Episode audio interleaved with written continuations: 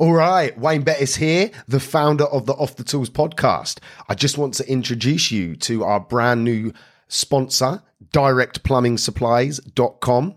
It is founded by a former tradesman who has set up his own plumbing and heating merchants. He has an online shop, which is obviously at directplumbing.supplies.com, and he delivers across the UK. So sit back, relax, and enjoy the rest of the show.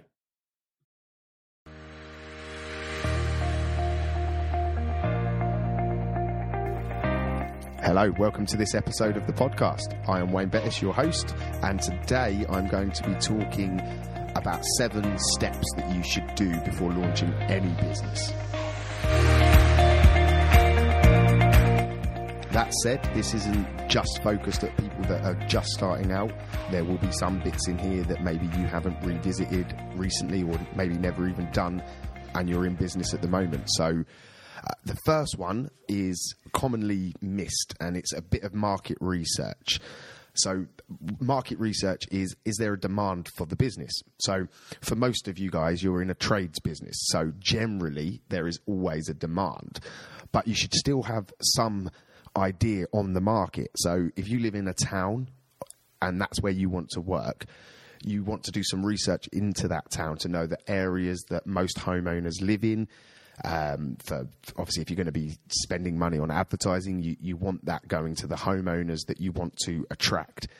Um, with more broader businesses, market research is very important to make sure that there is a demand, or or if there isn't a demand, can you create a demand around whatever it is that you're trying to create? The second step is sort of how you actually want that business structured. So, are you going to set up as a sole trader? Are you going to set up as a partnership with somebody else? Are you going to be setting up as a limited company? So, they're the three most common structures in the UK. There are a few others, but for, for most small businesses, that is the three choices that you generally will have. There's no right or wrong answer. Um, my personal preference is always a limited company. Uh, there's a few tax benefits with going for a limited company uh, and a few protection um, issues that, that keep you and the business totally separate. So, for me personally, I would always set up any business as a limited company. But your best best to do is have a quick chat with an accountant um, they'll soon advise on which way is best for you. But you do, you do want to explore all of the options because depending on what you're trying to achieve, it it may suit one rather than the other. The third step is creating a business plan. So, for many, many of the people that I speak to, the idea of creating a plan just scares the shit out of them. Um, and when I first started, I won't lie, I didn't have a plan. I, I just sort of thought I'd stick some stickers on the van, throw some business cards out, and see see where it went. What I've learned over the years is that the plan, if you're looking for investment and you're looking to be a national sort of global company, then yes, of course, a detailed plan with SWOT analysis and predictions and forecasting and financing and all of that needs to be in it.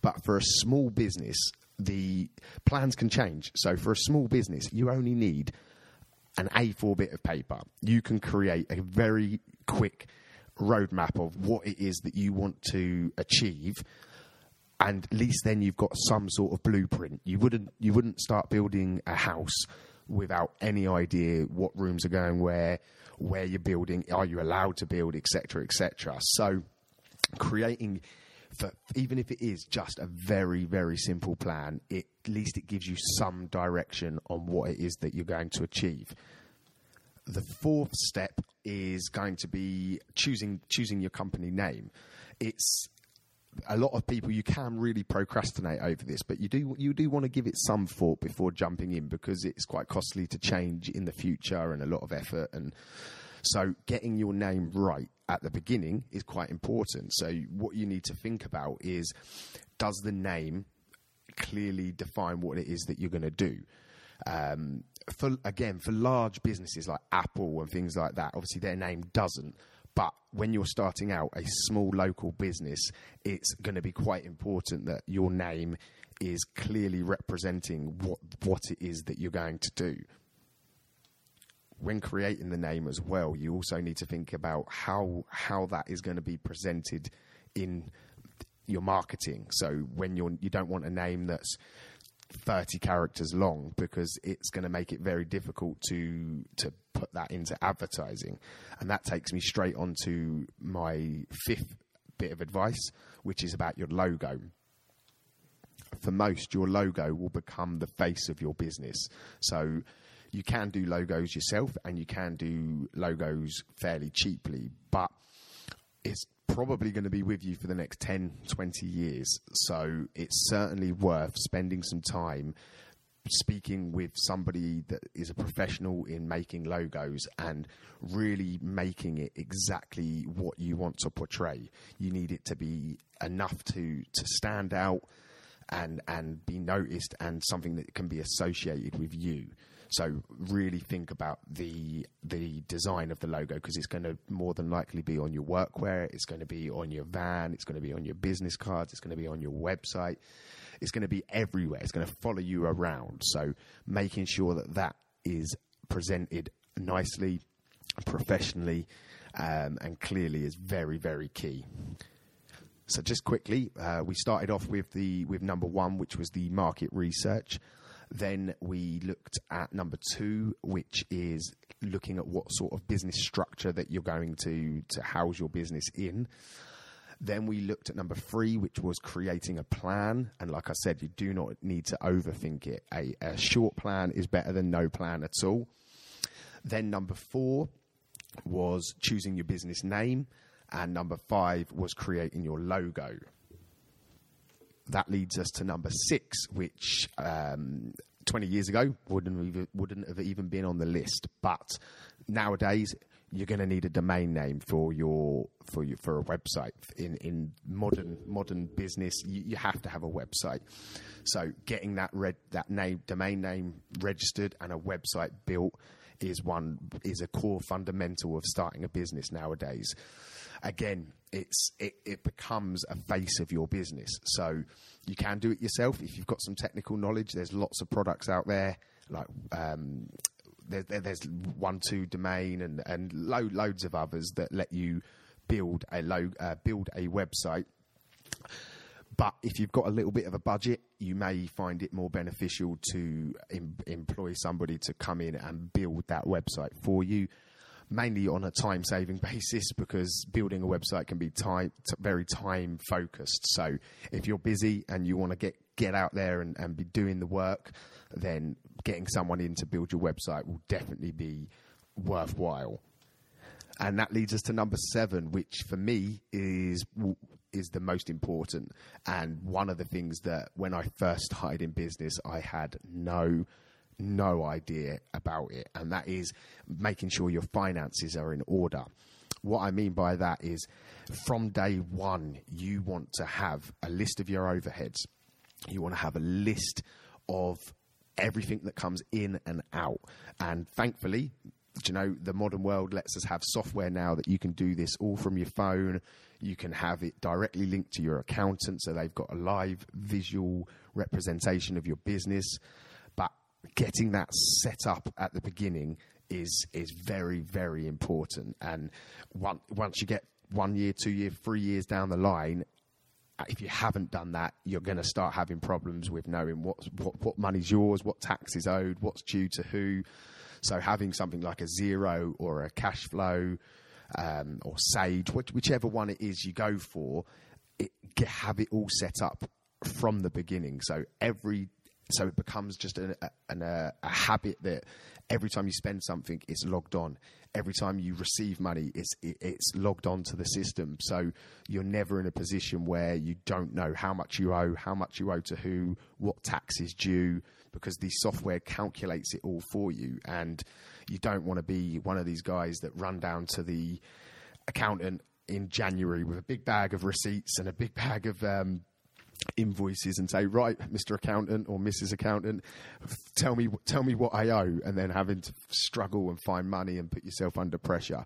You don't need to do that anymore. It's the software makes it so so simple. And most of them are, are, like 20 quid a month which are very very small amount of money compared to what what time and effort and pressure it releases from you. So yeah so they're they're my sort of seven fundamental tips to to getting started in business. Like i said at the beginning even if you are in business some of this you may not have already done or you may not have looked at for a long time. So go back in and, and, and imagine you're starting out again and, and tick, it, tick, tick it off the list to see if there's stuff on this that can help you get your business more structured, more organised, and ultimately make you more money. Have a good day, everyone. Goodbye.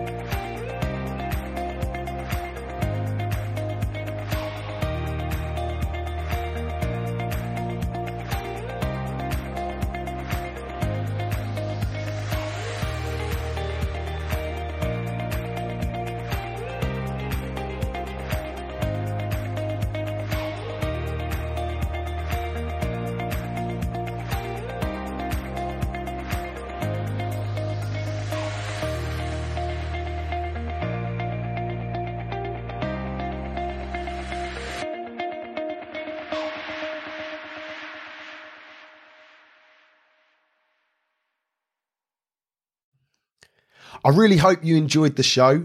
Um, I just wanted to pull it out there for anyone listening that I offer business coaching, but also life coaching. My life is centered around something called the three B's, which stands for body, business, and balance. When you work with me as a coach, we tackle all three aspects of life. So, you as an individual, body, mindset, health, fitness, knowledge, education. Business B obviously stands for your business improving, maximizing opportunities, elevating, making more money. And balance stands for your for friends, family, loved ones, you know, making time for everything in your life. And the three B's is the core element to that. If you'd like to learn more, I would ask you to reach out to me on uh, Facebook, Instagram, TikTok, wherever you might be consuming my information um, or you can email me directly at wayne at offthetools.co.uk. I'm here waiting to assist you to elevate across all aspects of life. Have a good one. No excuses. Let's go.